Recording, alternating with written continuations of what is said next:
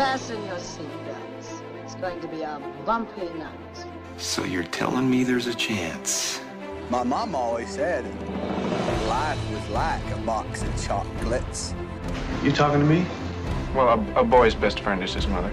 Get away from her, you bitch! mm-hmm. This is a tasty burger. I drink your milkshake. Laugh it up, fuzzball. Frankly, my dear, I don't give a damn. Brie is good. I am Iron Man.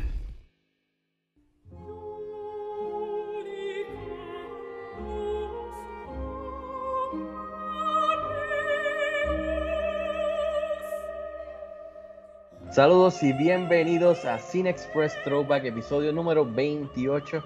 Mi nombre es Fico Canjiano, como de costumbre vamos a estar hablando de películas que nos gustan, icónicas, de nuestras favoritas, que impactaron el mundo del cine de una manera u otra, eh, de una manera global, en la taquilla y en la cultura popular. Y eso es lo que hemos estado haciendo. Esta es nuestra segunda temporada, así que gracias, gracias a todos los que nos han estado acompañando desde el principio. Eh, se lo agradecemos y a los que nos están escuchando por primera vez, eh, bienvenidos y espero que disfruten de este episodio. Eh, antes de comenzar este, esta segunda temporada, quiero darle las gracias y darle la bienvenida a mis colegas, a mis panas, a mis amigos, este, eh, el señor José Morales. ¿Cómo estás, José? ¿Todo bien? Saludos, Fico, estamos muy bien. Saludos a los compañeros y a todo el público que nos escucha. Bienvenidos a otro episodio. Gracias por estar con nosotros como de costumbre. Y también tenemos al señor Bobby Bob PR. ¿Cómo estás, Rob? ¿Todo bien? Eso es así, contento, eh, ¿verdad? De que estamos aquí en la segunda temporada de Cine Express Throwback, eh, ¿verdad? Eh, vamos a hablar de lo que nos gusta y nos apasiona, que evidentemente es el cine. Así mismo, gracias por estar con nosotros. Un saludo al señor Luis Añelet, la voz del pueblo, que no pudo estar con nosotros, aunque está por ahí en espíritu. Eh, gracias a Luis también por, Lo por ser parte. más allá. Eh, ahí está, apareció, él va a estar por ahí con nosotros. Eh, así que gracias Luis también. Eh, nada, eh, gracias a todos eh, nuevamente por estar aquí hablar un ratito. Este, esta es nuestra segunda temporada. La primera temporada, para los que están escuchándonos por primera vez, pueden entrar a nuestro eh, plata- cualquier plata- plataforma favorita de ustedes de podcast y buscar la primera temporada eh, en, en iTunes, Spotify, SoundCloud, Anchor FM, etcétera, etcétera. Y básicamente lo que hicimos en esa temporada fue ir desde el número, eh, los números y abeceda- abecedario, desde la A a la Z. Eh, por ejemplo, empezamos con 2001 con los números y después Alien y así, así, hasta terminar la Z, que fue eh, Zodiac, la película de David Fincher. Eh, así que pueden buscar todos esos episodios y, y escucharlos. Ahora, la segunda temporada, y vamos a hacer unos cambios antes de entrar en la película. Eh, muchachos, no sé si quieran aquí entrar y, hablar, pero básicamente, o sea, si tienen que tocar algo, pero queríamos buscarle al- algunas cositas diferentes. Solo que hicimos para empezar este, fue, eh, ya no vamos a estar haciendo el abecedario, ahora va a estar abierto a, cualquier selección de cada persona. Vamos a seguir en el orden de los picks. Si no me equivoco, eh, Rob escogió la película de hoy, después me toca a mí, después le toca a Luis y después le toca a, a José. Así que vamos a seguir con los órdenes. Pueden haber trades o pueden haber movimientos en cuestión de picks todavía para mantenerlo fun. Pero ahora es amplio, género, cualquier letra, lo que sea, se pueden repetir. Pero eso sí, cada persona tiene que presentar su película a los demás miembros antes de, de escogerla y por lo menos en la mayoría de, de- de- del grupo tiene que aprobarla en cuestión de los parámetros de lo que es Cine Express Throwback. Este, así que, por ejemplo, eh, Rob sometió la de él y obviamente pues necesita dos votos por lo menos o sea, de los tres de las otras de otras personas. So, ya ahí pues se acepta. Si no, pues tiene que shuffle around y, y- buscar otra película que seguro tiene varias opciones, eh, por lo menos tres o cuatro de backup. Así que cuando digo los parámetros, muchachos, quería, quería indagar un poquito más en esto, en cuestión de, creo que en la primera temporada hablábamos hasta del 2010-2011 para separarlo bastante, por lo menos de- del 2020, para, para que fuera un poquito más viejita. Creo que ahora lo movimos al 2013, ¿verdad? Si no me equivoco. Eso es así. So, ahora podemos coger algunas películas que, que quizás en el punto de vista no sean clásicos todavía en- de la misma manera que tú ves un Citizen Kane o un Back to the Future, que son un montón de años atrás, eh, o películas de Hitchcock o cosas así, pero, pero sí son de nuestras favoritas y pensamos que Moving On Forward tiene la oportunidad de convertirse en un cult classic o un clásico o que impact, impacte a través de los años eh, otros géneros o, el cine, básicamente. So, eso, eso es lo que queríamos hacerlo, para hacerlo un poquito más open y un poquito más fun, un poquito más pegado para acá, para el, 20 para el 2020. Así que creo que 2013, eso ahí ya vamos a poder quizás tocar películas de, de Christopher Nolan, de, o películas de, de Cuarón, de David Fincher, de, de, Denis Villeneuve, de otros cineastas más pegados para acá, así que de estos tiempos modernos. So, eso, eso es parte de lo que, que lo que queremos hacer. No sé, José, si quieres añadir algo en, en, esta, en, esta en, en- lo que vamos a estar haciendo en la segunda temporada. Bueno, sí, el hecho de que también, pues lo que dijiste, que quizás muchas de ellas también son películas este, pues, favoritas de, de nosotros y que también quizás tocan pues una fibra de- dentro de lo que es pues nuestra pues, lo que hacemos nosotros, ¿verdad? Que, que es discutir las películas y, y cuál fue el impacto que también tuvo en, en la vida de cada uno. Este, yo creo que recordé una frase que decía Tarkovsky, que era este, un, un libro leído por mil personas, eh, son mil libros diferentes. Y a, y a veces es, es lo que pasa cuando estamos viendo las películas, ¿sabes? Que, que tenemos estas cuatro perspectivas, por lo menos aquí dentro del podcast, es que, que hacen que de verdad la conversación sea bien fascinante. Sí, no, no, me gusta, me gusta eso que, que, dijiste, ese, ese quote. Eh, y defini- definitivamente aplica a este podcast, que es el- esa es parte del fondo, especialmente para personas que quizás no han visto las películas, en vez de estar revisitándolas, que son dos dinámicas totalmente diferentes. Y, y yo sé que por lo menos esto te da más selección. Hay algunas letras ya al final en el abecedario que ya eran un poquito más, más, más difíciles porque no había muchas opciones, especialmente yo sé que era la, la X, la X, Y y Z son un poquito más difíciles, pero eh, por ejemplo, sé que Rob, ¿verdad? Que lo- me lo mencionaste. Y la Q, Luis. Sé que lo mencionaste, Rob, me lo dijiste, que estabas looking forward a, que la, que a esta segunda temporada, porque íbamos a cambiar un poquito el, la- el- el formato, pero que, Sí. que tú tenías un objetivo, y, y si quieres hablar de ese es objetivo, correcto. ¿qué es lo que me, me Eh, habías dicho? Sí, mano, eh, totalmente de acuerdo con lo que ya habíamos dicho. Este, no, no, ahora no estamos restringidos ¿no? a, una letra, eh, ¿verdad? Como, como dijo eh, Fico, eh, en los últimos par de episodios pues, se nos hizo bien difícil encontrar una película eh, worthy de, de throwback dentro de los parámetros de quizás una, una Z, Y, eh, X, ¿no? Pues ahora pues nos quitamos de esa preocupación. Soy yo a la medida que pueda, siempre y cuando haga sentido, eh, mi objetivo en esta segunda temporada va a ser escoger películas que yo nunca he visto en mi vida, películas que para mí voy a estar visitando por primera vez. Ese va a ser mi objetivo semana tras, bueno, siempre y cuando ¿verdad? me toque mi, mi- mi selección.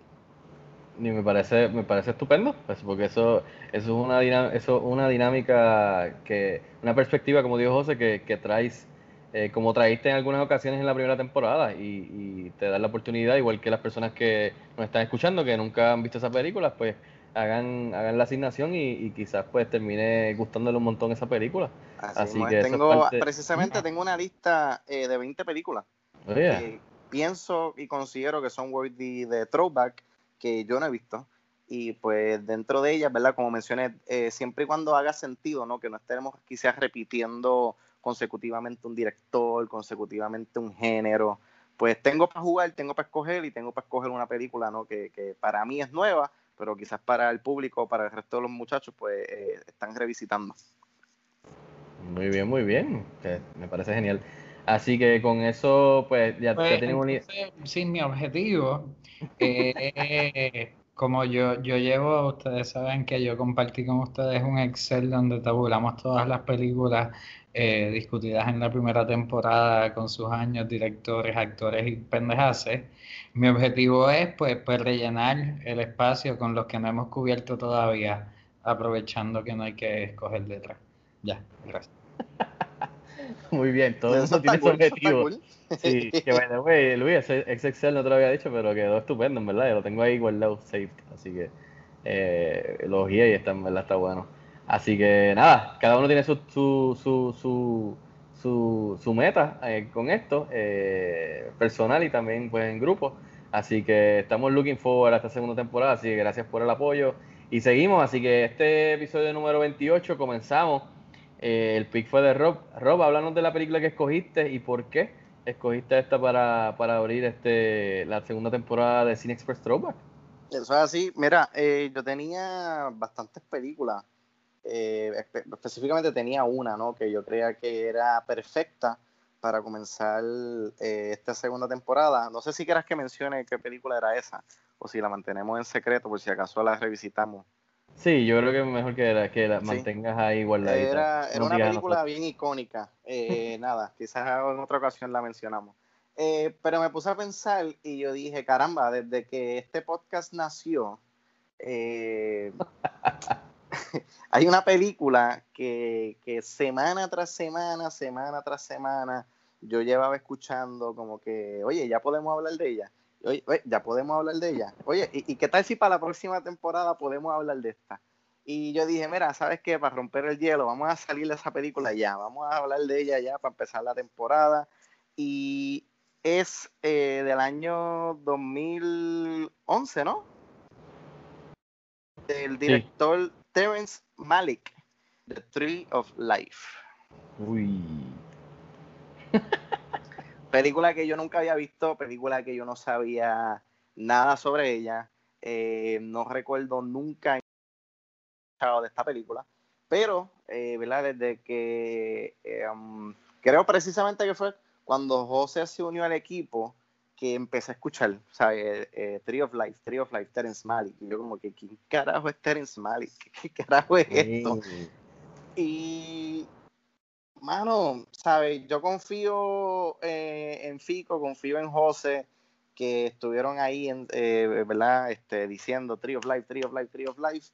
Y mira, este, siguiendo el objetivo que tengo en esta segunda temporada de escoger películas que nunca he visto, pues dije, pues perfecto, o sea, let's do it, vamos a verla, salimos de ella y todo el mundo contento. Y oye, eh, en las Salimos ella, redes sociales, en, la- en las redes sociales he visto a mucha gente eh, que comenta y habla de lo, de, lo, de lo brutal y de lo grandiosa que es la película. So, ah, eh, tenía también mi intriga y mi y verdad Um, mi curiosidad de, de ver what the fuck is this about, ¿sabe? Realmente lives up to the hype.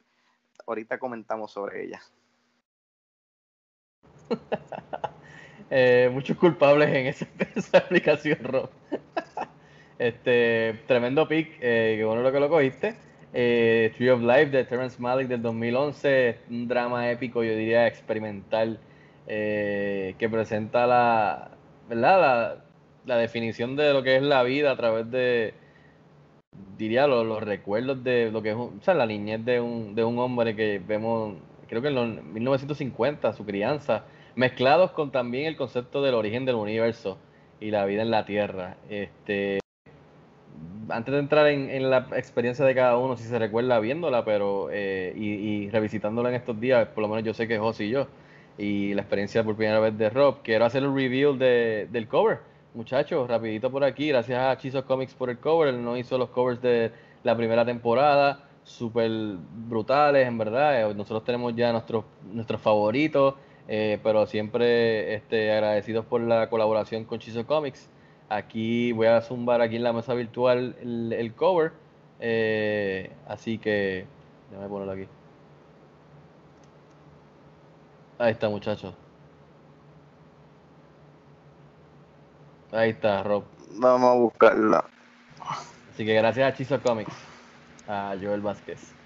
Mira.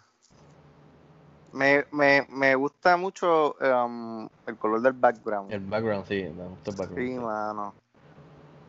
Y oye, y, y tenía tres personajes um, sí. importantes para escoger. So, me está curioso, ¿verdad? Que, que haya escogido a, a Brad Pitt. A Brad Interesante, me gusta, me gusta. Quizás ese es el personaje que más lo más le tocó a él en la película. Oye, es posible, es posible.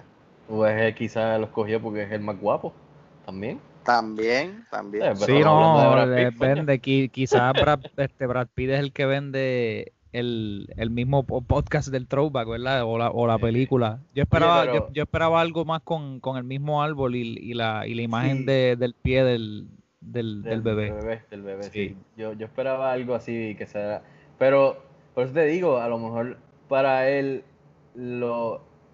¿Sabes lo que Brad Pitt, o sea, el personaje de Brad Pitt quizás fue lo, lo más, ¿sabes? más que le tocó? Porque, oye, te, hablaremos de eso ahora, pero estamos hablando de Brad Pitt, estamos hablando de Jessica Chastain, básicamente, y sí, sale Sean Penn, son tres tremendos actores, pero yo, con el más que me tocó fue, con el que más sentí conexión fue con el, con el padre, con el personaje de Brad Pitt, so, eh, es, es bien interesante como quizás uno viéndola para cada uno, pues un personaje, uno puede tener más conexión con un personaje eh, que con otro, y eso siempre a mí me encanta de una película o de cualquier cosa que, que uno ve. Así que nada, gracias a Joel, busquen su, su, su, su trabajo en las redes, bajo Chizo Comics, nuevamente muchas gracias, así que ahí este, pueden ver el cover de The Tree of Life con el personaje de Brad Pitt. Eh, ahora regresando muchachos, la experiencia, eh, se lo voy a pasar primero a Rob porque es la primera vez que la ve y después voy con José. Eh, Rob, ¿qué tal la, primera, la, experiencia de ver The Tree of Life sin saber de qué diablo era la película? No leíste ninguna sinopsis, no, no habías visto ningún trailer. Sí, me imagino que habías visto aquí y allá quizás algunas imágenes, porque es bien difícil hoy día tú escapar cualquier tipo de imágenes, pero este dinos ahí qué tal tu primera experiencia con The Tree of Life. Mira, eh, esta película a mí me voló la cabeza, mano.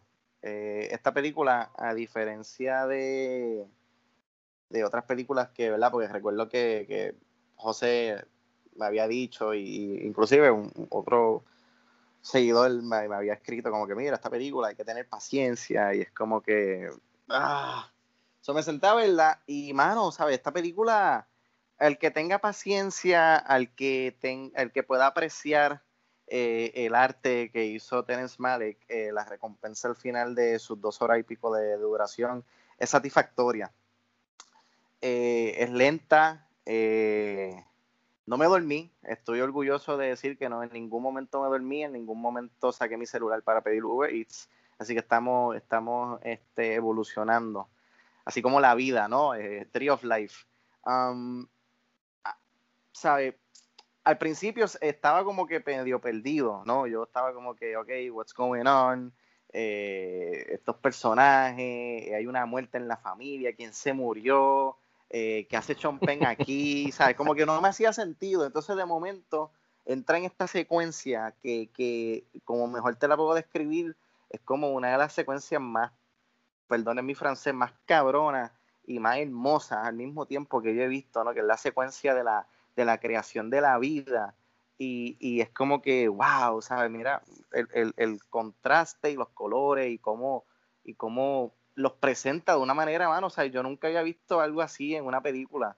Y, y, y es como si tú te, eh, lo, las imágenes que estás viendo en la pantalla te hipnotizan y no puedes quitarle los ojos a la pantalla. Y entonces ahí cuando termina todo de, la evolución, la creación, eh, ahí es que empieza ¿no? a, explicarte, brincan para atrás de nuevo al tiempo y te explican, ¿no? ¿verdad? Eh, Brad Pitt, Jessica Chastain están casadas, eh, uno de los nenes, pues Sean Penn cuando grande, se muere, eh, su hermanito, y vemos esa relación, ¿no? De, de, de esa familia, mano, ¿sabes? Esta película a mí me enganchó desde el principio, creo que Terence Malick es un maestro, estoy curioso de, ver sus su otros trabajos, que la realidad es que esta es la primera película de Terence Malick que, he visto, no he visto The New World, que creo que es de Pocahontas, con Colin Farrell, um, no he visto Thin Red Line, que es de guerra. Eh, so, mano, ¿sabes? Yo entiendo quizás que haya gente que me diga, ah, esta película es aburrida, esta película me durmió, eh, ¿por qué la película tiene tantos cortes en la edición? Eh, aquí no pasa nada. Eh, pero, mano, ¿sabes? Eh, si tú realmente sabes apreciar el cine abstracto, ¿no? Que, que, no, todo, no todo tiene que tener un plotline, ¿no? O sea, no siempre tienen que estar sucediendo cosas brutales. Yo creo que esta película me, me, recordó mucho a lo que es Roma, lo que conversé, con Fico en el podcast pasado de Cine Express regular sobre Nomadland. ¿no? Que, que Fico muy bien lo resumió, es como si tú fueras una mosca eh, y estás viendo eh, lo que le está sucediendo a esta familia. Este, mano, de verdad que eh, ustedes jodieron mucho con la película, pero les tengo que agradecer, les tengo que agradecer que me la pusieron en el radar, porque si no llega a ser por eso, yo no lo hubiera visto, o sea, no, no, o sea, creo, creo que, que de ahora en adelante, después de haber visto esta película, pues voy a, voy a apreciar aún más eh, cine abstracto, ¿no? Les digo cine abstracto a películas que no, no pasa nada. Eh, el, cine que, es un drama eh, lento, que tienes que tener paciencia y al final del día, si eres lo suficiente paciente, pues te van a recompensar y de qué manera. mano, lloré, lloré al final. Hay uno de los quotes, estoy seguro que cuando Fico toque los quotes, hay un quote que, que, que, me tocó, me llegó este, bien cabrón este, así que nada, de verdad que gracias, gracias a Fico y a José eh, por, por, joder mucho y, hablar tanto de esta película, porque, um, mano, o me la disfruté. Creo que, eh, ha sido una de las películas que más me disfruté y que al final de ella, eh, mano, sentí como que... Más completo. Brother, sí, como si mi, si mi cinéfilo interno ah, maduró después de esta película. Uh me gusta eso, está, está interesante. qué bueno, me alegro, qué bueno. Este, estoy sorprendido por tu reacción, especialmente por el tipo de película que es. Pero mano, yo también. Qué bueno, mano, qué bueno. yo, no, o sea, porque como, bueno, está, me había advertido, ¿no? Como que, oye, esta película no es para todo el mundo, esto es un slow burner, y a ti no te gustó Stalker, ¿sabes? Como que ten cuidado, pero, mano, ¿sabes? Esta película quizá es porque sentí una conexión con, el personaje de Brad Pitt y estaba tan invested en, saber qué es lo que, está pasando, eh, saber eh, por lo que esta familia está experimentando, la pérdida de un hijo, ¿sabes? Esa escena al principio cuando ya recibe la carta y eh, Brad Pitt está ahí en el, en el aeropuerto y, y, la mano, ¿sabes? It's heartbreaking y, y lo vemos de una manera bien cruda, ¿no? A lo largo de la película. Y, brother, esa escena de la creación, perdón, esa escena de la creación, eso, eso es una secuencia que no necesita diálogo, no necesita explicación, ¿sabes? Una secuencia que se explica por sí sola, ¿sabes? Así que, brutal, de verdad que, no tengo más, por ahora no tengo más palabras. Qué bueno. Eh, José, ¿qué tal, este, si te recuerdas la primera vez que la viste y, y, y viéndola ahora en estos días, qué tal te pareció The Tree of Life? Mano, eh, no, no tengo palabras. La, la, reacción de Robert ha sido algo mesmerizing. No puedo creer. Yo creo que ya debemos de cerrar el kiosco. ¿Verdad? Yo creo que deberíamos revisitar Stalker a, a, ver qué le parece una segunda vuelta. Sí, sí. Mano, o sea, creo que ahora más Con esa apreciación del arte abstracto del cine estoy que me dejaste loco. Brother, fue, fue vacilón. Ahora me siento más preparado para, para volver a revisitarla. Creo que ahora eh, en esta segunda ronda, ¿no? Viendo la Stalker, creo que la voy a poder apreciar más, mejor.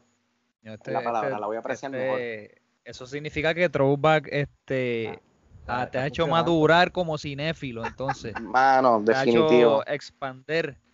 Por eso, porque yo creo que películas como 2001, que yo creo que a Rob, aparte de lo visual, no le gustó mucho, y, y lo que es Stalker también, te prepararon para llegar a este momento, al principio de la segunda temporada.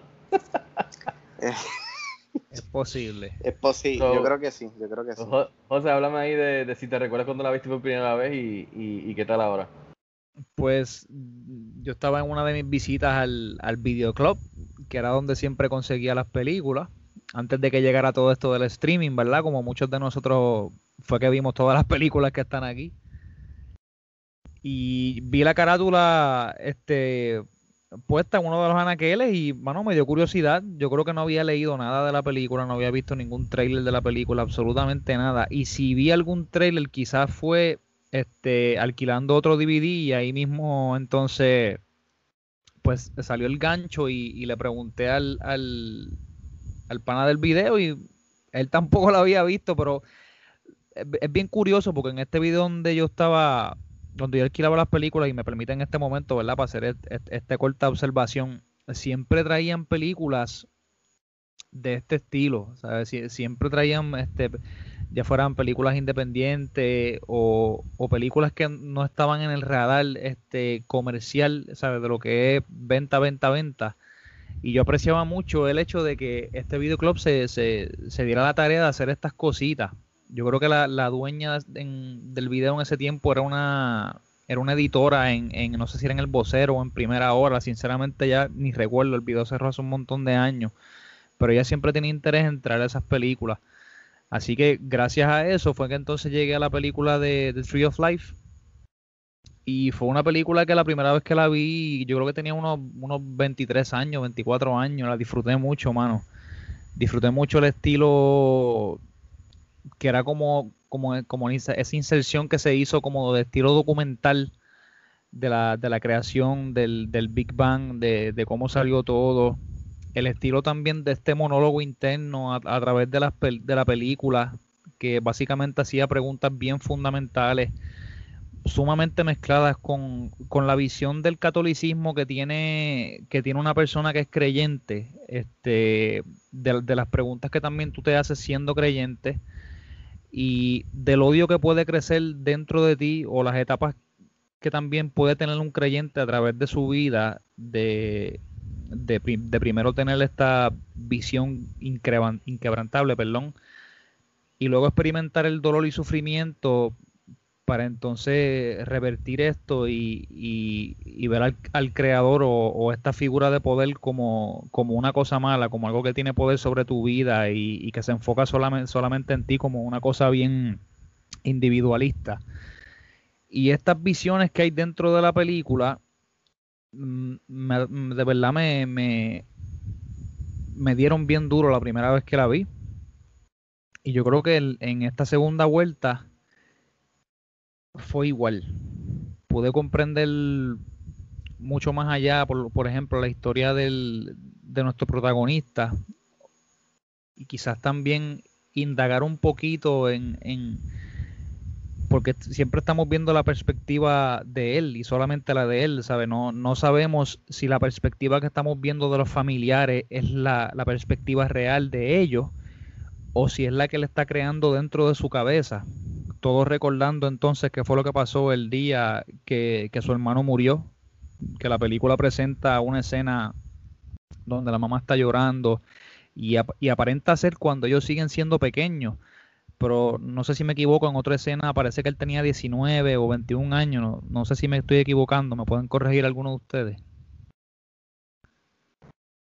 ¿En qué parte, en qué parte específicamente que tú dices que él en una parte se narra, este, así en el mismo modo de monólogo, que él tenía 19 años cuando murió, mi, mi hermano tenía 19 años cuando murió. Y eso fue algo que, sabe que me trastocó mucho en el sentido de que estamos volviendo para atrás cuando él era un niño, de sus memorias, de, cómo se formó el mundo, de cómo se formó él como persona, ¿sabes? De qué fue lo que lo llevó a él a, ser quien es hoy en día, de su padre, de las actitudes de, de él ser el, el, el ¿sabes? De tener este un poco de machismo y de su madre ser pues la antagonista de esto, que era esta mujer dulce, eh, plena, graciosa, amable, y, su padre, pues, siendo un poco más fuerte y básicamente lo contrario a lo que era ella. Y, pero viramos otra vez entonces a las memorias de cuando él era niño, o sea, que no sabemos cuál fue ese, ese brinco que dio, y después la veremos otra vez, ese caso, ¿verdad? De él ser un niño y morir a los 19 pero sigue siendo presentado como un, como un niño. Ah, ok. Sí, sí, entiendo lo que estás diciendo. Ah, sí que, que nunca lo nunca lo muestran, nunca, o sea, nunca nunca te dan una memoria de él más, más mayor, o sea, que siempre e, es, memorias cuando era jovencito.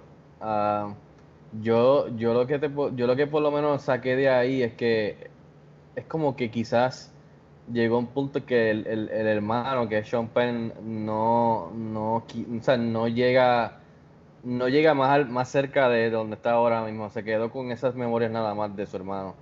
Este, hasta cierto punto. No sé si es por protección, no sé, por protegerse el mismo, o simplemente porque después de ahí, pues su relación con el hermano, pues, cuando el hermano maduró más o, o ya se fue a hacer, a otras cosas. No sé si eso es lo que tú estás, estás preguntando. O... Sí, no, de, de por lo menos tener un poquito de background, ¿sabes? De por, de porque vemos esta escena que nos es presentada donde la mamá está llorando esta pérdida, pero es- se- ella se ve bien similar a cómo se ve cuando ellos están pequeños, de ahí al brinco de cuando él tiene 19 años, ¿sabes? De que Sí, de si pero- hubiera- hubiese muerto a, a ese tiempo. Sí, pero ahí yo te digo que yo, yo por lo menos ahí no, no le di mucho, mucho casco a eso porque es que, hermano, es que yo, yo sé que tú vas a estar de acuerdo con esto. es- Esto es como un, es como el personaje de Sean Penn en meterse a la, a la piscina, meterse lentamente a la piscina y, y la piscina es básicamente sus recuerdos. Eh, No importa, eh, y, y que están, es como se dice, eh, que mucha gente piensa en esto y cree esto, que, que el tiempo es constante y que todo lo que todo lo que pasa en el pasado, presente y futuro pasa exactamente en el mismo momento. Eso es como que para mí esa es la pre- representación literal esta película de ese pensamiento y esa, esa creencia de que estamos pasando en el mismo momento todo.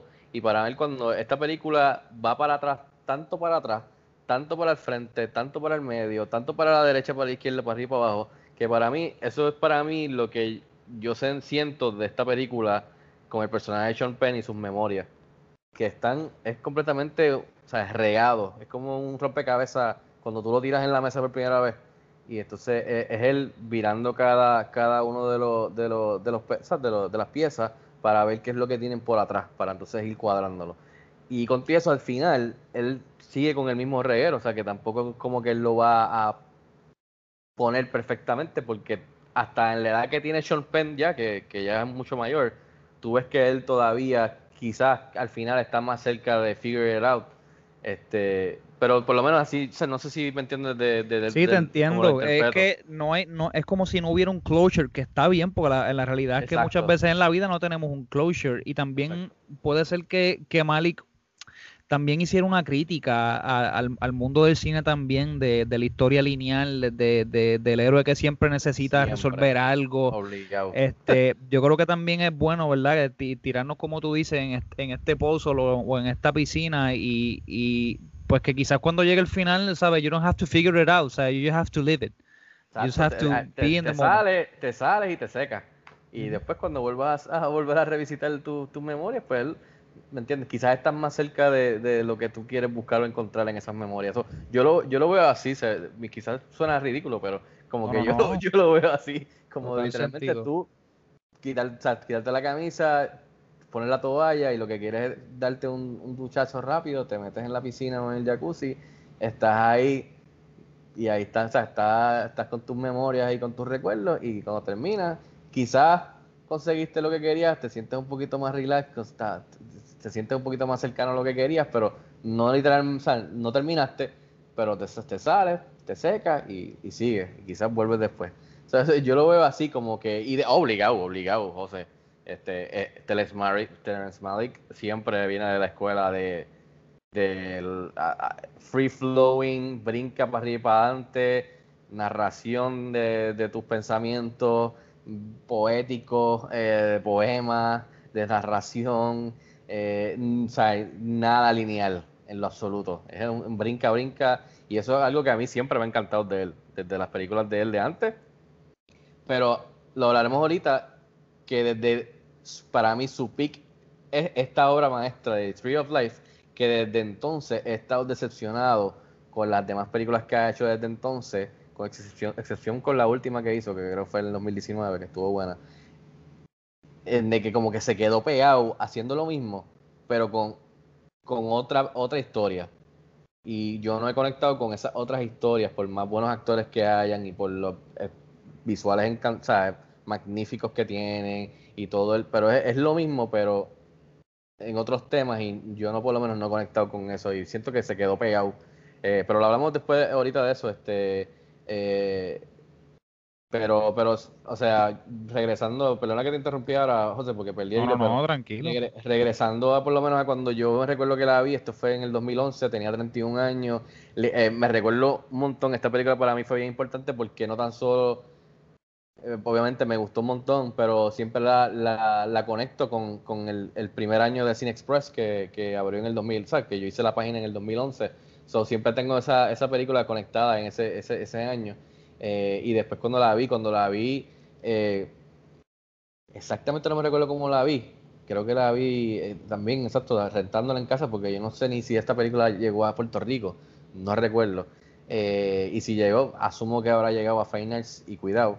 So, yo me recuerdo que la vi aquí y la vi solo, porque le expliqué a mi esposa, mira, esto es de esto, es esto, por lo que yo entiendo, y sale esto, y mi esposa, sí, sí, sí, nos vemos ahorita.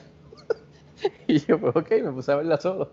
Este, y yo me sentí como, como si me hubiesen dado un, o sea, un cantazo. Yo terminé bien emocionado, bien emocional, y en verdad hasta lloré y todo.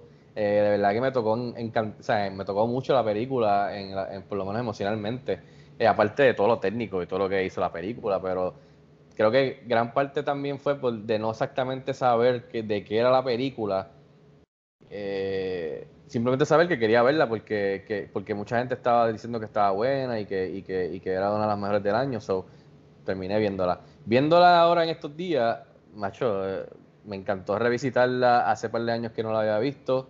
Eh, lo mismo que me tocó la primera vez me sigue tocando, eh, que lo hablaremos ahorita de, de, de, qué personaje yo me sentí más, más conectado. Eh, la, la, las actuaciones, especialmente Jessica Chastain, que, que no, no, era muy conocida en ese momento. Yo creo que esta película la ayudó a, poco a poco a, a, que la gente, o sea, gente conociera su trabajo. Y, y, también este Terrence Malick yo había visto ya otras películas como Badlands y, y, a mí me gusta mucho The Thin Red Line, que tiene un elenco espectacular, que, pero es de guerra.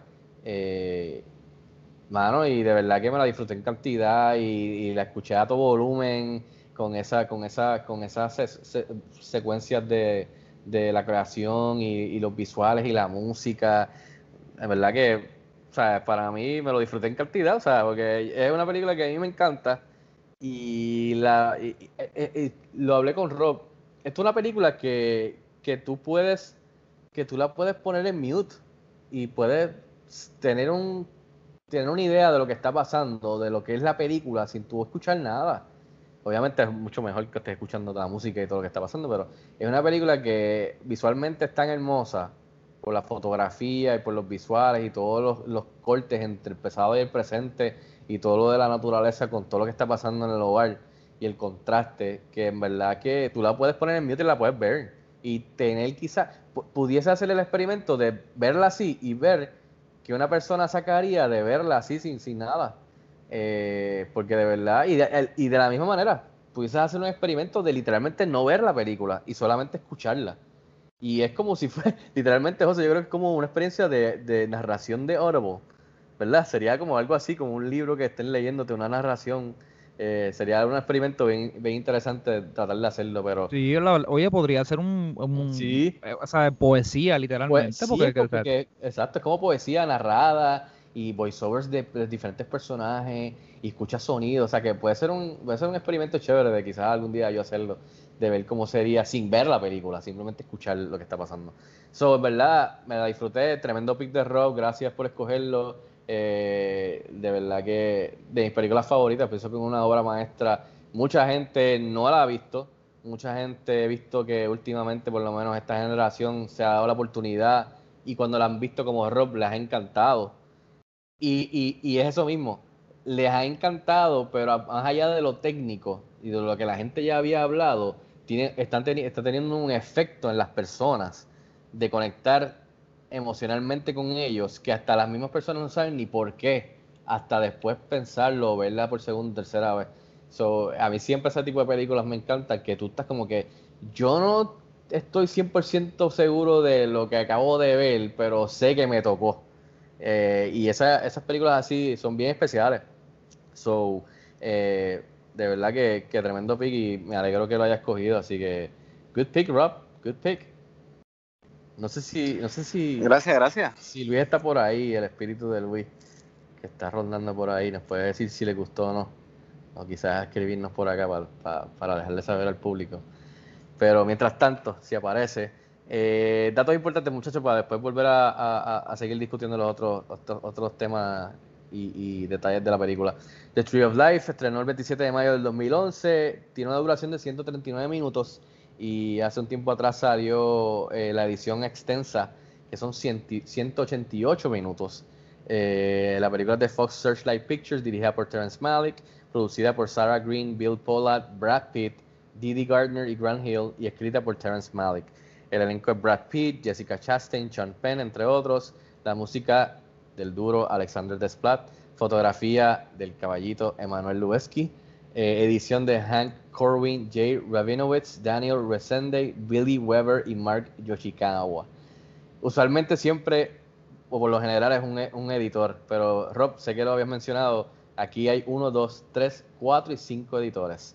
Eso yo creo que es eh, default para cada película de Terrence Malick, de tanto material que de seguro tiene, eh, para, para que cuadre y haga sentido. El presupuesto de la película fue de 32 millones, en la taquilla hizo 61.7 millones. En cuestión de cosas que logró eh, desde que estrenó, tiene 85% fresh en Rotten Tomatoes.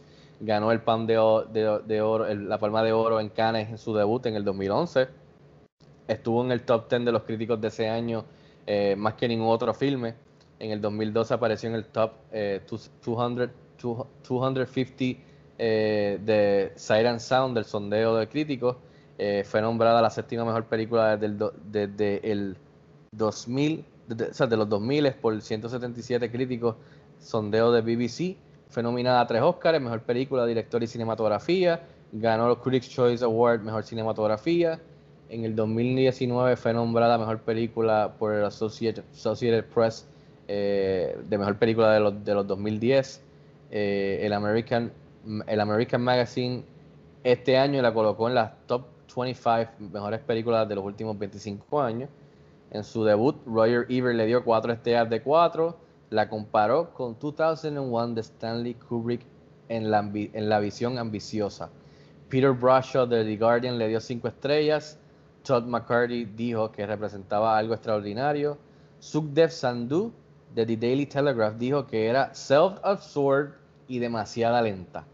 Stephanie Sakrek de Movie Line dijo que una obra enorme de pretensión y self-absorption. Absorption. Eh, Muchachos, eh, ahora para entrar más a fondo de esos detalles, eh, Rob, háblame de algo que te haya gustado, que te haya, que haya sobresalido, que te haya tocado.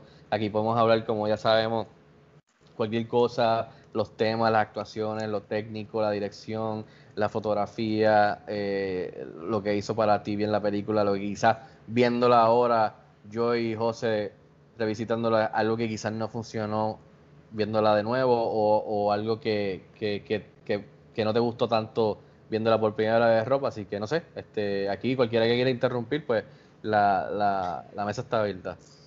Mira, eh, me gustó mucho la cinematografía y, y me sorprendió mucho cuando, cuando entré y busqué que esta película no ganó Oscar de mejor cinematografía.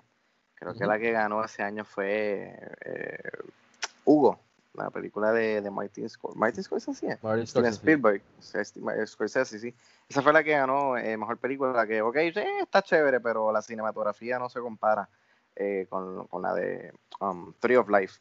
Um, mira, creo que ah, de las cositas que más me impactaron de la película fue ver um, ¿no? la relación de, de ese padre con sus hijos y cómo eh, Terence Malick pudo recrear eh, cómo era eh, cómo eran muchos padres en esa época. O sea, en esa época ellos criaban a sus hijos de una manera fuerte y estricta y la madre no tenía voz ni voto en, la crianza del hijo. Era, era lo que el padre eh, decidiera, lo que decía, lo que hacía, y si no te gusta, pues eso es problema tuyo.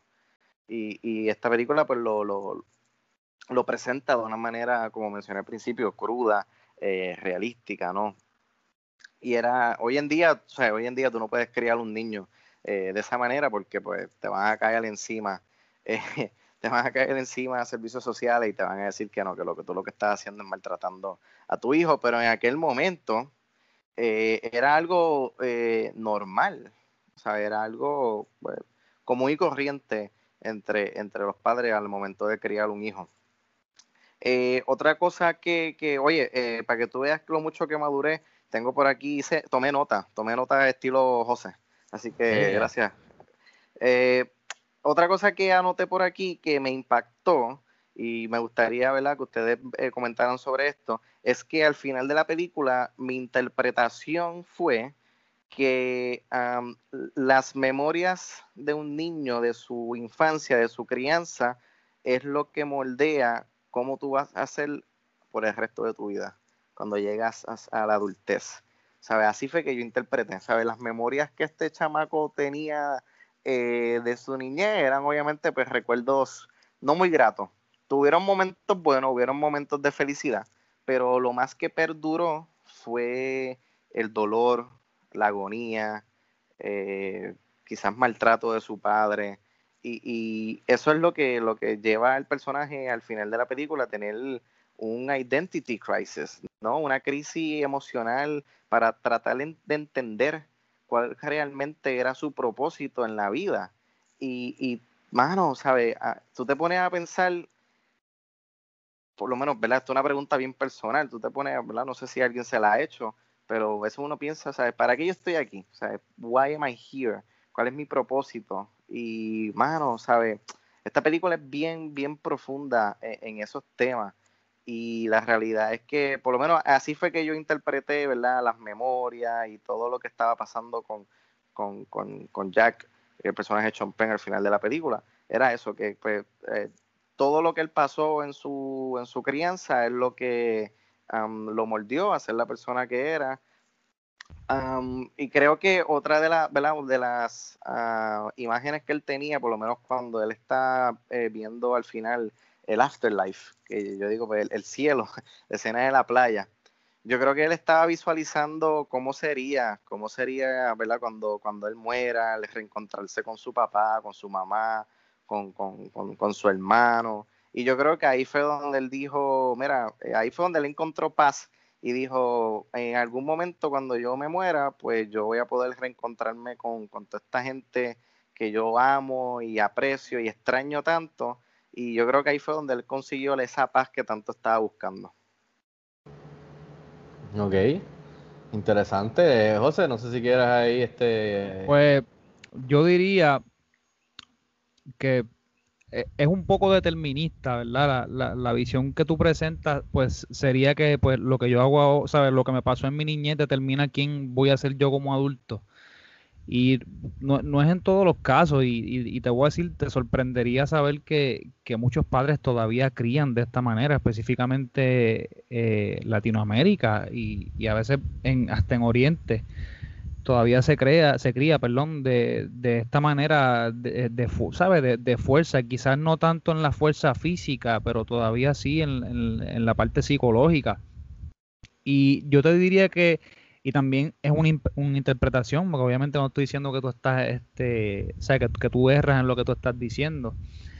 Yo, yo también vi la parte de que él está mirando hacia atrás y el dolor que él siente no es tanto por él echarle la culpa a, su papá, porque tú, puedes ver que hay, cierta inmadurez en, el juicio que él hace sobre su padre cuando él es un niño.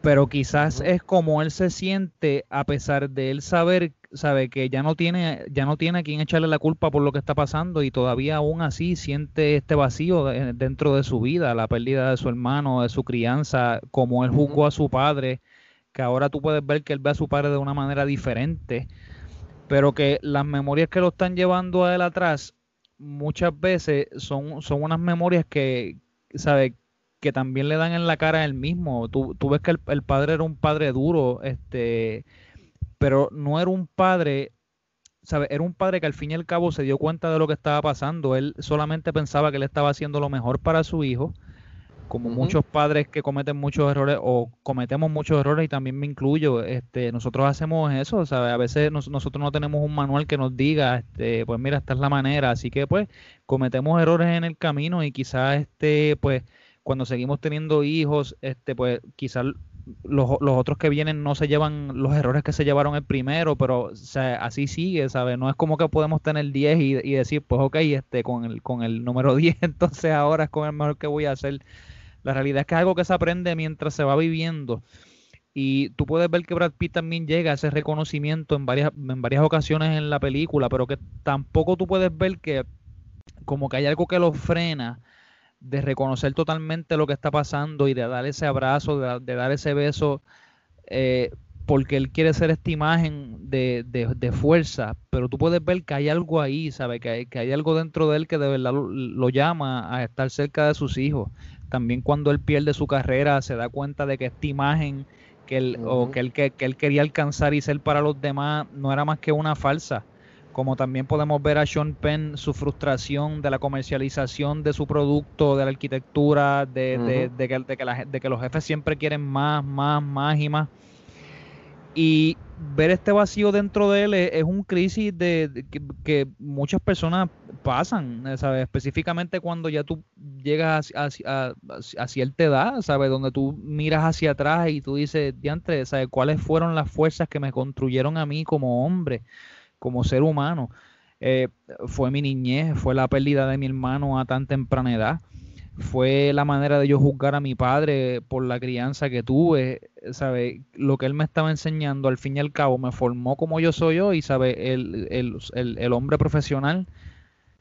Son tantas las preguntas que, que la película hace eh, uh -huh. y lo que nos enseña que yo creo que también es un viaje a, nos, a nosotros como, como hijos también y como padres, vernos a nosotros mismos y también perdonar a nuestros padres por errores que pudieron haber cometido y, no, y nosotros por ser tan duro con ellos a veces. Eso, eso es la clave ahí. De juzgarlo con, de un, ¿sabe? con una manera tan fuerte y tan insensible, de no ponernos en sus pantalones y pensar, caray, ¿sabe? Mi, mi papá tenía muchas cosas que hacer, ¿sabe? Trabajo, casa, hijos quizás perder su personalidad y que se filtrara a través de la crianza de nosotros y de ser, ¿sabes? De, de, una persona es multidimensional, ¿sabes? Nosotros no solo somos un padre o un hijo, también somos un humano que, que, que tiene sentimientos y que en su tiempo libre quizás es mucho más que eso que está, ¿verdad? Aparentando ser frente a su familia.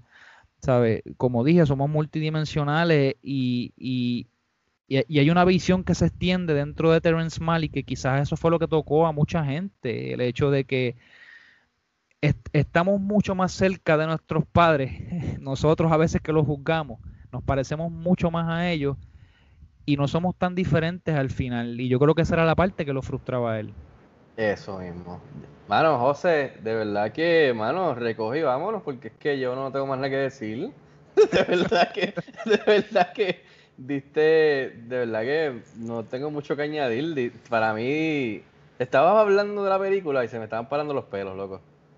De recordarme de la película mientras tú me estabas haciendo el voiceover ahora. De verdad que no hay manera que decirle. Eso, eso, eso, para mí es lo que yo conecté con la película. Eh, y es la frustración del personaje de Sean Penn en este midlife crisis ahora.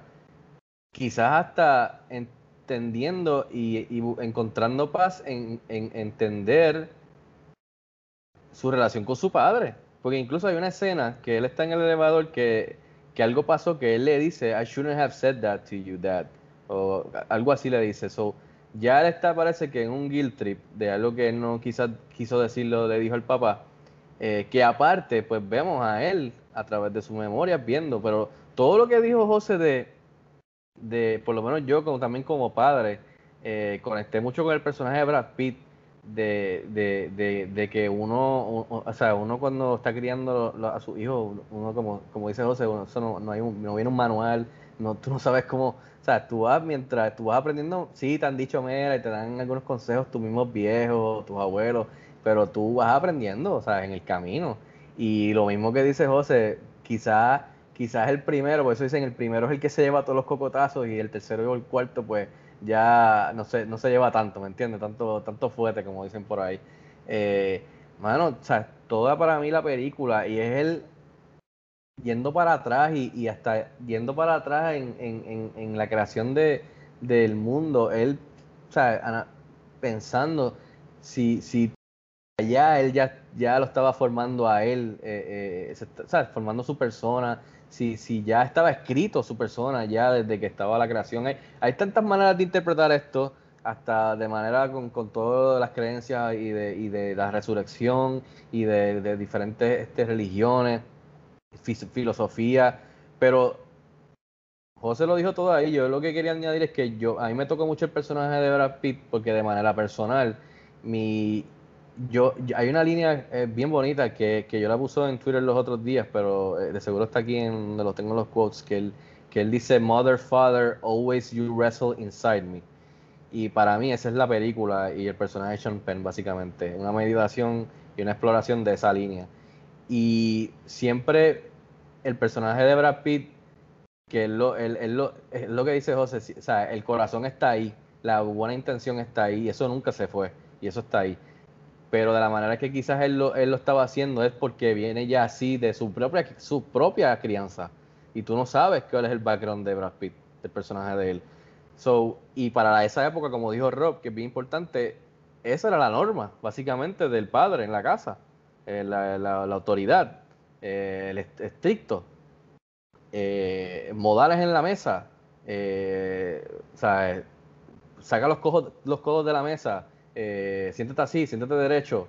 eh, y la mamá pues se encargaba de la casa y se encargaba, se encargaba de cuidar a los nenes y, y- y, pues básicamente no, no, no decía mucho porque así eran los roles antes y como dice José pues todavía son hoy día pero yo, yo me identifiqué mucho porque crian- criándome yo en la casa eh, yo vi mucho a mi, a mi viejo en el personaje de Brad Pitt y vi mucho de mi mamá en el personaje de Jessica Chastain. Y mi papá estuvo en el ejército eh, de los Estados Unidos y él siempre ha sido bien militar en el aspecto de bien organizado, bien regla, bien esto, bien otro, ¿sabes? Y, y de verdad que, que a mí esa relación del, del personaje, no literalmente, pero me tocó mucho porque entendí de que cuando uno es joven, como dice José, uno es rápido a juzgar y hasta cierto punto, luego de, de una época, en los, cuando tú estás en los teenage years y qué sé yo, que, que te crees que eres Rambo y te crees que eres el más rebelde, pues hasta cierto punto burlarte de que, "Pss, mira este, ¿qué se cree? Mira este, mandándome, de, hasta de burla. Y después cuando tú vas creciendo, tú te vas dando cuenta de que quizás hasta uno se convierte y se ve, yo me he parado ahora mismo a, a- a- a mi edad y he dicho, las manos, yo me he convertido en ciertas partes, me he visto yo mismo como, mi, como yo veía a mi viejo o a mi mamá.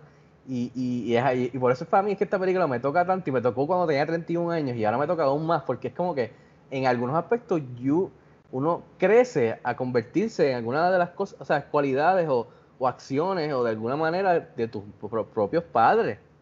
Y es una dinámica bien interesante, o sea, que, que toma años en formarse y tú darte cuenta, coño, quizá brinqué muy rápido a juzgar a mis papás cuando eran jóvenes y me estaban criando y yo no tenía el, el background ni el contexto que, tiene, que tengo ahora yo, que estoy criando a mis dos nenas. Y, y mano, y, ¿sabes? los modales en la, en, la, la mesa, no me hables, vete para tu cuarto, eh, o sea, no, no me hables por encima, respeta a tu mamá, así no se le habla a tu mamá. O sea, cosas, detalles, que así yo me crié, o sea, con, con, con este tipo de, de, de, o sea, de estilo de, que mi padre, que viene de, ese background, eh, y, y, y a veces yo me encuentro ahora de padre y a las nenas quizás se me sale una, una orden, haz esto así, haz esto allá, y ellas se van a hacer lo que tarea o estudiar o qué sé yo, al cuarto a recoger, y yo me quedo mirando y digo, mano, wow, o sea, yo me he convertido en cierta parte, esto es algo que mi papá hubiese dicho hace 20 años, 30, y se lo digo a mi esposa y mi esposa me mira como que sí, mano, en verdad que terminamos convirtiéndonos en lo que quizás en algún momento pensábamos que era horrible o era malo, o que, o que, o que estaba mal, o que, o que wow, que, que padre es horrible. Y, y, y, esta película para mí, es un- eh, en, en eso me tocó un montón, y perdonen que me fui aquí rambling, pero no sé si me entienden, por lo menos yo ahí me fui en ese rabbit hole de que, de que la película toca mucho esto, y el personaje para mí de Brad Pitt siempre representó él tratando de enseñarle a él, la vida es dura, no te puedes dejar, tienes que levantarte, tienes que hacer las cosas tú, tienes que hacerla siempre bien. Y si, y si quieres sobrevivir, o sea, eres tú. Mientras que al otro lado, el, el, o sea, es como que la, la, ley de la naturaleza, y entonces en el lado de Jessica Chastain era el lado dulce, el lado fun, el lado divertido, el lado de nurture, el lado básicamente de gracia, de, de, de, de y entonces están esas dos en, en, eternamente, como él dice, wrestling inside me, en la persona que yo me he convertido. No quiere decir que ninguno de los dos está mal. Quizás los dos se necesitan al mismo tiempo y se complementan para yo llegar a este momento y, y, y, y darme cuenta de que así es la vida desde el principio de la vida. Exacto, y, parte... y, perdona que te interrumpa, y el, y el balance de la vida, porque a veces, ¿sabes? No, tú te imaginas dos padres iguales o, o, un padre que, que, vamos a decir que, vamos a decir que tu padre y el mío, que nos, que básicamente nos criamos de una manera bien similar, hubiesen sido unos padres suaves y, y, y mucho más permisivos, ¿sabes? A, a, a dónde quizás eso nos hubiese llevado a nosotros eh, o qué carácter eso hubiese formado en nosotros como personas eh, hoy, en, ¿sabe? hoy día. ¿sabe? Es, son preguntas que también uno se tiene que hacer si, si, si el padre de nosotros o el padre de, de, de, en este caso de Jack, no hubiese sido de la manera que él fue. No, definitivamente, no. Es una, es una película bastante profunda. Yo creo que con el tiempo, quizás personas que son jóvenes ahora y la vean, eh, mano, definitivamente cuando la veas en 10 años o 20, pues le vas a encontrar mucho más, porque es una como la misma película, es una película que evoluciona literalmente en cuestión de la película, evoluciona también contigo. Y, y de verdad que, o sea, la secuencia de, de, de que este, mano, José Rob, la escena que sale el dinosaurio, esa, esa es la representación de la, de la primera, de la primera vez que en la vida, así yo lo vi, que en la vida es la, el, la primera instancia de, de conciencia, de compasión y, y conciencia. Esa parte la vi otra vez y se me pararon los pelos, me voló la mente. Yo decía, wow, mano, ese es el primer instante, como dice, de compasión y como dice José, de conciencia. De que, de, quizá, de, de que quizás no tengo hambre, no me hace falta matarte, pues no tengo o por qué que hacerlo. O, o, que me da pena Exacto. y, verdad, voy a seguirlo. Pero de verdad, mi naturaleza, y es esa misma pelea, mi naturaleza, que es el personaje de Brad Pitt, es matarte y comerte para yo sobrevivir. Pero al mismo tiempo está al lado de compasión, que quizás, ¿verdad? No tengo hambre o quizás me das pena, voy a seguirlo, que es el lado de la mamá que es Jessica Chastain. So, vemos ya desde el principio los dos wrestling y, lo, y las dos ideas y filosofías la dualidad de, de, sí, del bien y el mal que siempre sí. están dentro de nosotros, que, que, las personas piensan que nosotros inherentemente somos buenos o malos y, y yo digo que las dos están nosotros, ¿sabes? Y nosotros, ah, sí, y, y, lo que se ha jugado en miles de películas, oye, por ejemplo, el mismo, los mismos Star Wars o, o yeah. Matrix, y cuántas películas no han jugado con la idea de esta, de que el bien y el mal está dentro de nosotros y nosotros pues somos los que decidimos para qué lado nos vamos, ¿sabes? La, la, decisión, al fin y al cabo, yo creo que tiene que ser una decisión consciente de, de, de, porque a veces, a veces uno no quiere hacer las cosas correctamente, ¿sabes? Y tú decides hacerlas porque quizás así tu papá te lo enseñó y, y tú sientes esa voz que está ahí siempre dentro de ti y que te dice, mira, este, tú sabes, esto es inmoral o es incorrecto. Ah, ¿sabes? Do, do, do the things right. Y yo creo que eso es otra parte, y perdona que te interrumpa, Fico Ah, no, que, que también es bien dura en el área de que él te lo presenta también de, en el área del papá, pero también te lo presenta con, con el creador, ¿sabes? Este, este, si, uh -huh. si es que hay dicha cosa, ¿verdad? Yo, yo, yo soy bien creyente en el hecho de que, pues, hay, todos quieren presentar una visión, ¿verdad? Bien pequeña y bien grande de, de, lo majestuoso que, que, es la creación de la vida y cómo se dio y, y, y, hay, hay muchas versiones y yo no me quisiera anclar a ninguna y, y, crear el revuelo en lo que voy a decir, ¿verdad? Pero tú puedes ver que él también hace lo mismo con la relación que los creyentes tienen con Dios, específicamente los católicos. ¿Sabe? Cuando ellos siendo devotos entonces le pasan cosas malas y ellos se preguntan, ¿por qué me pasan cosas malas si yo he sido bueno? Y, uh -huh. y sabe y, y, es como si tú como si fuera causa efecto sabes si, si yo soy bueno entonces no me van a pasar cosas malas y, y yo creo que también es eso es parte de la vida de la fe también, de tú creer en algo, ¿sabes? De, de no pensar que, que, tú porque eres bueno o porque tienes fe en algo, ya, ya tú tienes la vida hecha, ¿sabes? Tú, tú tienes que pasar trabajo, tú tienes que pelear por llegar ahí. La vida, ¿sabes? No es fácil, tú no vas a llegar aquí, ¿sabes? Tú, tú tienes un cuerpo, tú, tienes un, tú eres una célula, ¿sabes? Que se va degenerando hasta que tú te mueres, ¿sabes? Tú, tú naces y desde el día que naces ya estás muriendo, ya estás en proceso de estar en el otro lado. Y esa es la otra parte, tú sabes, de que nosotros a veces estamos luchando en una vida para ganarnos o vivir otra vida en otro sitio y sin embargo a veces dejamos la que tenemos frente de nosotros a expensas de tener otra. Que, que a veces nosotros pues por fe pensamos y creemos que vamos a llegar allá, pero la realidad es que nosotros no sabemos. Y yo creo que también es una invitación a, pues a no ser tan duro con nosotros mismos y no ser tan duro, ya sea con nuestros padres o como dije o como acabo de decir otra mismo eh, ahora mismo perdón con y específicamente para las personas creyentes sabes con, con, tu creencia ¿sabes? No, no, ser no ser tan duro en, en las exigencias que tienes contigo mismo o la exigencia que le tienes a tu fe de, de que te den tu mano o, de que te conteste todas las preguntas que tú tienes o, o, de que solamente te pasen cosas buenas porque la realidad es que yo digo que el, que el mundo el mundo que nos rodea muchas veces, ¿verdad? Y me refiero a, a, a, la naturaleza y todo lo que nos rodea es indiferente a, a, esas cosas. Así que yo creo que yo creo que sí, yo creo que eso es todo, mano.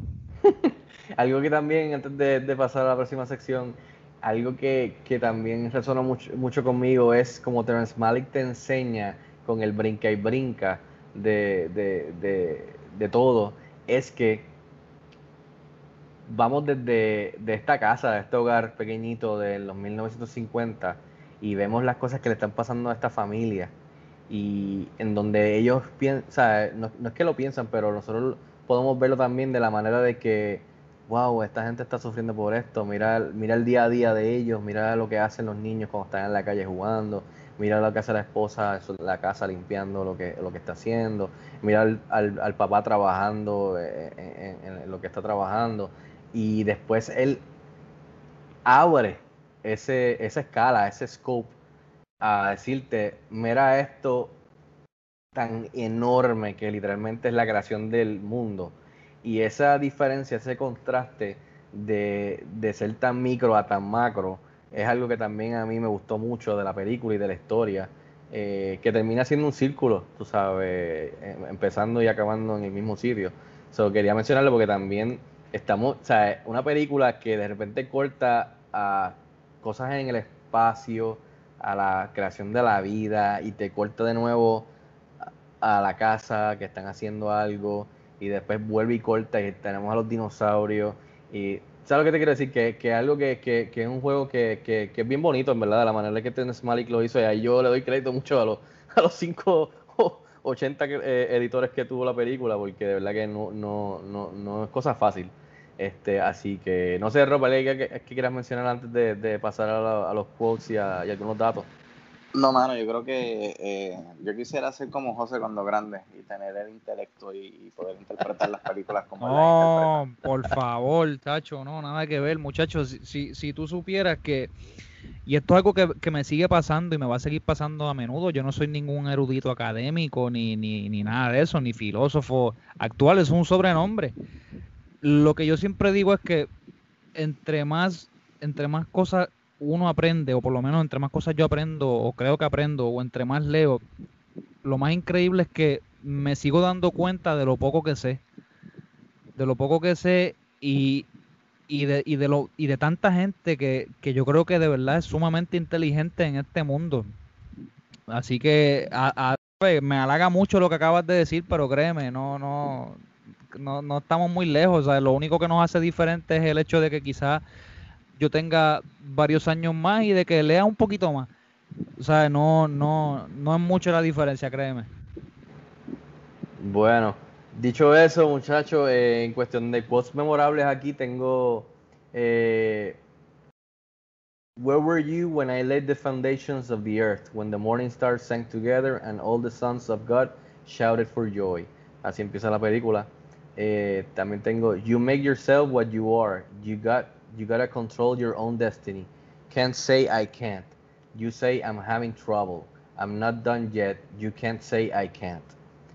Life, tengo otra que es Life goes on, people pass along, nothing stays the same. What I want to do, I can't do. I do what I hate. Eh, que antes de, de- seguir con los quotes, quería mencionar también que, que ahora eso me recuerda que las secciones que nos muestran que, el, por ejemplo, el papá que, que su amor y la pasión era la música, cuando lo vemos en el piano y, lo vemos esas cosas y lo vemos que está contento y vemos que los hijos lo ven y, y la esposa y, y se nota que esa era su pasión y que pues tuvo que dejarlo atrás, o sea, tuvo que cortarlo para poder seguir adelante con, con algo que quizás no le gustaba, que era el, el trabajo que estaba para la familia, que, que eso también este, eh, me sobresalió viéndolo ahora en, en estos días. Este, seguimos. Tengo aquí, the only way to live happy is to love. Unless you love, your love will, will flash by. Do good to them. Wonder, hope. Eh, mother, father, always you wrestle inside me, que lo mencioné. También tengo brother, keep us, guide us to the end of time. Hay otra que, que también es un clásico que dice be quiet. Eh, también tengo aquí It takes fierce and will to get ahead in this world. También tengo Before I knew I loved you, believed in you. Tengo también Don't let anyone tell you there's there's anything you can't do. Tengo también Someday we'll fall down, weep and we'll, we'll understand it all, all things. Eh, esta es de la mamá Jessica Chastain. Dice, help each other, love everyone. Every leaf, every ray of light are a gift. There are two ways through life, the way of nature and that of grace. You have to choose which one you will follow. Y al final, eh, o sea, y esta que, la, que es Jessica Chastain, que dice, I give him to you, I give you my son. Que esa también es bien importante la película. Eh, datos, que apunté aquí unos cuantos. Eh, no, no satisfechos, muchachos, con el los efectos visuales de la película digitales. Malik trajo al veterano Douglas Trumbull, quien hizo los efectos visuales de 2001 A Space Odyssey, el veterano. Heath Ledger originalmente iba a interpretar a Mr. O'Brien, luego Brad Pitt tomó el papel. Según este Lubezki, Malik consultó con NASA para pietaje de los cosmos y otros visuales. Eh, los orígenes del filme van atrás al 1970, eh, cuando Malik trabajaba en, el proyecto, en un proyecto llamado One, que exploraba los comienzos de la vida en la Tierra, eh, que sea, bastante todavía im- implementó para la película en el 2011. Eh, Terrence Malick habló con Colin Farrell para el lead role y Mel Gibson fue considerado para un papel también en la película, pero obviamente no se dio. Muchachos, hay, hay un fracatán de más y, si van- eh, estoy, loco por conseguir el Criter- Criterion Collection de esta película, que tan pronto haya un nuevo especial de esos de que, de, que bajan el costo, lo voy a conseguir porque para la, versión extensa de 188 minutos y los behind the scenes y los featurettes y todo esto.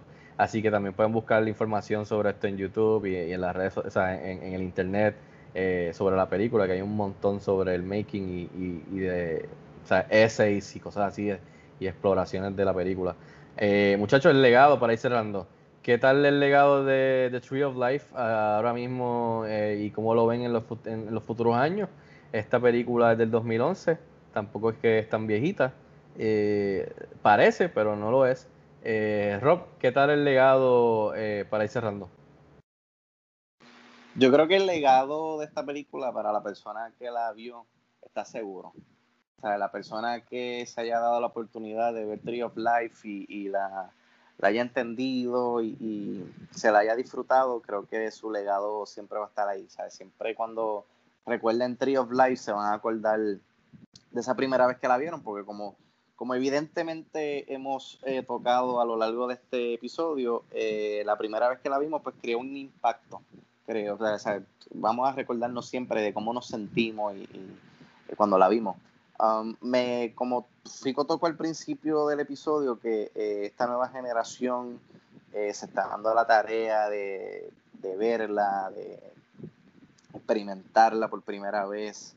Eh, creo que a lo largo de que pase el tiempo em, va a seguir su legado. Yo creo que su legado está seguro. Eh, no es una película comercial, no es una película para todo el mundo, pero eh, son, yo estoy seguro que son muchísimas malas personas que la van a apreciar por lo que es y, se la, y, y- y la van a they're gonna cherish, o sea, la van a, ¿cómo se dice eso en español? Este, Apreciar, disfrutar. Sí, disfrutar eh, a lo largo del tiempo. Y, mano, o sea, cuando la película cumple 10, 20, 30, 40 años, eh, siempre la van a comentar y, y cuando suceda eso, una generación en las redes sociales que va a decir, Tree of Life, ¿qué es eso? Eh, Brad Pitt, Jessica Chastain, ¿sabes? Déjame verlo. So, yo creo que sí, yo creo que está seguro el legado. Muy bien, José, ¿qué tal el, el legado? ¿Cómo lo ves este, de aquí en adelante, la generación nueva? Pues yo creo que esta es la película definitiva de Terrence Malick. Eh, Yes. y esto se, esto se va para atrás con lo que tú habías dicho, ¿sabes? De que a veces esa cosa que nos hizo grande quizás no es lo que nos va a mantener allá arriba, ¿sabes? Quizás brillamos esa primera vez, pero ¿cuántas veces el, el mismo chiste puede dar risa, verdad? Y esto también me remonta a una cita de, de- del, escritor Julio Cortázar que dice, no vale la pena ser escritor si te pasas escribiendo el mismo libro con diferentes variantes. Y yo creo que, mm, remontándonos, ¿verdad? Lo que te habías dicho al principio, yo creo que esto fue lo que le pasó a, a Terrence Malick, él- él quizá se está dejando llevar de este gran, de este gran libro que escribió, de este gran screenplay, y, y quizás está tratando de, no sé, de quizás agarrarse de él, porque de verdad hizo una diferencia cu- cuando salió. Y yo creo que estos ha- han sido copias toned down de, de lo que fue una vez, este, pues, y, y será su, su legado, que es The Tree of Life. Que yo creo que es bien difícil llegarle otra vez a, a ese nivel. Y a veces cuando crece, cuando crece esa ambición de, de, de, de, de tu poder o de tu comparar tus proyectos, que yo creo que es otra parte que también debe ser algo bien difícil para un director, tú comparar tus proyectos y, y, y tú ser consciente de ti mismo o, o tú entrar entonces en la conciencia de los demás y comparar tus proyectos. Pero yo creo que como proyecto sigue estando intacto. Yo creo que si yo fuera a ver quejas, yo me pondría en, en, en, en los ojos de, de, de, del espectador, ¿no? Y, y, y yo puedo ver como mucha gente va a quejarse de esta película en, en, en estos tiempos, eh, pues, pues como la, como uno de los de los críticos de cine que tú mencionaste, pues dijo que era lenta, que, que era pretenciosa. Y yo creo que es por el hecho de que mucha gente, como lo he dicho un montón de veces, ¿sabe? Quiere ser simplemente entretenida. Y, y Terrence Malick, como también lo hacía Tarkovsky, y, y como lo han hecho un montón de, de- de cineastas, al igual que también el papá Christopher Nolan, Villeneuve, Lynch. Y es que esta gente nos invitan a, ver dentro de nuestra alma, ¿sabe? No, no, no tan solo entretenernos, pero, ¿sabe? Pero ver mucho más allá, hace- hacernos preguntas existenciales y filosóficas que, que- preguntas que de verdad valen la pena hacerlas, aunque a veces muchas de ellas no tienen una contestación tan simple como decir blanco y negro. Pero definitivamente como una película que representa el mirar hacia atrás, eh, el perdón, el entendimiento, la conciencia, eh, el valor, la crianza. Yo creo que es una película que guarda tantas cosas bonitas y, y yo creo que va a ser encapsulada y, y- y guardada como, como su mejor proyecto. No, no sé si él va a hacer algo así de grande. Pero de verdad, este yo creo que su legado su legado está ahí y, y va a seguir estando ahí. Sí, yo estoy de acuerdo. Yo creo que esta película, de acuerdo con los dos, esta película tiene, tiene, eh, tie- ha tenido un buen legado desde que, desde que estrenó en el 2011. Yo sé que no, no son tantos años, pero creo que mientras vaya avanzando, eh, la gente va a seguir virándose a esa película del principio de los 2010, 2011. Ese, ese es Terrence Malick, que el esti- es un estilo tan marcado eh, y diferente a todos los demás directores que y nada más que por esta película eh, y también por otras películas que ha hecho también este o sea Eh, creo que, que, que, la película, por ahora, como dice Rob, está segura y de seguro cuando pase el tiempo, pues la gente va, va, o sea, la va a celebrar cuando llegue a 10 años, 20 años, porque es reconocida por los críticos y a los fans le ha gustado mucho. Eh, también entiendo, como dice José, la gente que dice, no, es que esa película es aburrida, esa película no pasa nada, esa película no hace ni sentido, esa película de verdad que, que no pasa nada. Eh, entiendo todo eso también y eso es, eso es aceptado, o sea, se, acepta. Eh, a no todo el mundo le va a gustar, pero creo que la, la mayoría de las personas que están buscando este tipo de películas y que le dan la oportunidad van a terminar este, encontrando algo y, y va a ser una experiencia memorable eh, y, y, les va a gustar. Al mismo tiempo, creo que las personas que la vean y al final del día no les guste tanto, creo que anyways le van a sacar algo a la experiencia porque es algo completamente diferente a lo que tú estás acostumbrado probablemente y nada más que con el estilo de Terrence te prometo que es algo que pues, mm, quizás nunca habías visto en tu vida, el estilo de él. So, ya con eso por lo menos hiciste algo nuevo y refrescante en cuestión de ver algo diferente. Eh, porque de eso te lo, te lo, aseguro. Este, pero una persona que ha hecho películas como Badlands, Thing, The Thing Red Line, The New World, este, después de The Tree of Life hizo To the Wonder, Knights of Cup, eh, of Time, eh, Song to Song, A Hidden Life. Y, y no estamos hablando con, con, actores desconocidos, estamos hablando con los mejores actores de, de, de, de esas épocas. O sea, y de esto, y de esta época, de los mejores actores al tope de su trabajo. So, este, y el hombre sigue trabajando. Creo que por ahí viene otro proyecto, este, creo que se llama The Last Planet. So, no sé si es un largometraje o un documental, pero por lo menos todavía, todavía le queda. Pero como dice José, al mismo tiempo veo difícil que vuelva a hacer algo como The Tree of Life, porque yo creo que ahí él encapsuló lo mejor, lo mejor de lo visual de, de, de, de, lo audiovisual, de algo tan personal, algo tan micro y tan macro del presente, pasado y futuro, de verdad que, es como dicen, es lightning in a bottle. Y, y sí, hay, para algunos directores que quizás ya una película pues representa su, eh, digamos, su peak.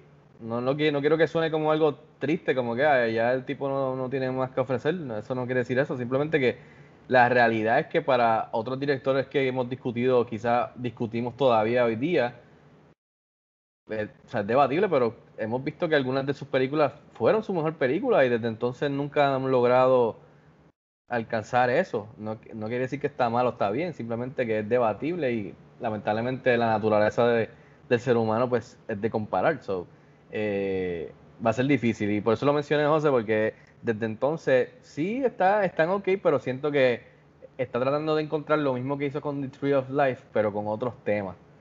y temas interesantes, tú sabes, y que son del día a día, pero no ha logrado capturar lo que hizo con The Tree of Life. Y yo creo que es ese micro y ese macro tan grande que, que encapsula tanto desde los tan pequeño a, lo tan grande, creencias, filosofía, crianza, amor, como tú dices, José, que, que de verdad que va, va, a serle bien difícil volver a, conseguir algo así eh, tan bueno como The Tree of Life. Pero sí, la película, incluso se lo estaba mencionando a Rob que lo viera. Eh, una de mis películas favoritas así de, de, de, de todos los tiempos de superhéroes es Man of Steel que, fue la que hizo Zack Snyder de, de, Superman, perdón. Y tú ves esos primeros trailers y tú ves en la película que hay visuales y audiovisuales que básicamente es evocando y hasta honrando el estilo de Terrence Malick. Y esto lo, vemos en otras películas. Hasta Ridley Scott tiene un poquito de, del estilo de, de, Terrence Malick con películas como eh, Gladiator y cosas así, que, que hay, hay, visuales y, escenas que tú dices, coño, esto se parece mucho al estilo de Terrence Malick. Y el nene jugando en el patio con la, con la, con la capa roja, eh, con la, tocando la, la, grama y el viento y el, y el swing de, del nene en el viento y la música de Hans Zimmer y tú, o sea, esas son cosas que, de, de, con la narración de Russell Crowe, son cosas que dice, hasta, hasta estos directores de hoy día se ven influenciados por el trabajo de otros directores que vinieron antes y uno de ellos es Terrence Malick. So, de alguna manera ese tipo de estilo de Terrence Malick va a seguir porque a los que están viendo que crecieron con sus películas y todavía ven sus películas y están entrando a ser directores jovencitos o, establecidos ya, tú les ves a ellos ese, ese, ese, esa influencia. So, en ese aspecto también veo el legado de Terrence Malick y su estilo. Así que, nada, no tengo más nada que decir. Tremendo pick, Rob. Gracias por escogerlo. este, y espero que, Definitivamente. que la discusión eh, pues le haya gustado a los que nos están escuchando. Eh, y si no la han visto, véanla, dense la oportunidad. Y si la, y si ya la vieron, revisítenla como nosotros hicimos. Este, así que con eso, muchachos, terminamos. Este, gracias, Rob. Eh, y, gracias, José. La semana que viene. Seguro. La semana que viene me toca a mí. Y la película que vamos a estar viendo, para que los que nos estén escuchando, pues hagan la asignación y se preparen. Como yo digo, este siempre. Eh, la vean por primera vez o la revisiten para después dialogarla con nosotros acá la semana que viene en Throwback eh, con spoilers y haciendo un deep dive. Pues la película, muchachos, es Children of Men, del director Alfonso Cuarón del 2006. Una película de ciencia ficción, drama. Eh, con Clive Owen, Julian Moore, Michael Caine, Chiwetel Ejiofor y Charlie Hunnam. Ah, y el, el director de fotografía, nada más y nada menos que Emanuel Lubezki. Así que eso es lo que vamos a estar discutiendo la semana que viene. Children of Men, muchachos. Eh, Rob, ¿la has visto? No, la primera vez que la voy a ver. Perfecto. Eh, ¿Y José la has visto? Sí, la he visto ya, pero llevo mucho, mucho, mucho tiempo sin verla, así que esto, esto promete. Muy bien, ahora estoy más pompeado todavía. Y no sé si está por ahí el, el espíritu de Luis eh, para que nos diga si la vio o no, pero de seguro está ocupado. Así que nada. Eh, Yo creo que el dinosaurio de la película se lo comió. Eh, así que nada, después vamos a ver si Luis la vio. Este, nada, gracias nuevamente por estar conmigo aquí a hablar de, The Tree of Life. Eh, Rob, ¿dónde te pueden seguir para que te escriban y te sigan? En Twitter e Instagram como PR. Muy bien, este José, ¿dónde te pueden seguir? Me puedes conseguir en las redes sociales bajo Soy José Mora. Y también este en tu página eh, que subiste la reseña de Tenet, que tuviste la oportunidad de verla, para que también vayan a ver lo, que, oh, sí, te pareció. Tengo una paginita pequeña que se llama La Novena Puerta. Es ¿eh? la 9 B V, perdón, A y ahí por ahí sigue, La Novena Puerta. Para que vayan y vean la, lo que le pareció Tenet a José, que tuvo la oportunidad de ir a verla al cine. Así que cualquier cosa pueden seguirlo en las redes y en las redes de seguro ahí pueden encontrar el, link a, la página. Este, a nosotros pues en cinexpresspr.com, nuestras redes sociales son cinexpresspr, a mí me pueden seguir en, las redes como Fico Canjiano. Eh, y nada, básicamente eh, gracias a lo que nos está escuchando, gracias por seguirnos y apoyarnos en la primera temporada, estamos bien entusiasmados por seguir esta segunda temporada con con varios cambios, pero, pero para bien, para, para experimentar. Este, y a los que nos están escuchando por primera vez, muchas gracias por el apoyo siempre. Eh, se lo agradecemos. Siempre disfrutamos este ratito cada semana de juntarnos para, para ver cómo estamos y, y, hablar de lo que nos gusta y, desahogarnos eh, a través del cine. Así que eh, se lo agradecemos un montón y, y, seguimos, que estamos bien entusiasmados por esta segunda temporada. Ya saben, Children of Men, la semana que viene. Cuídense mucho, usen máscara, distanciamiento social, este, cuídense mucho eh, y que estén bien.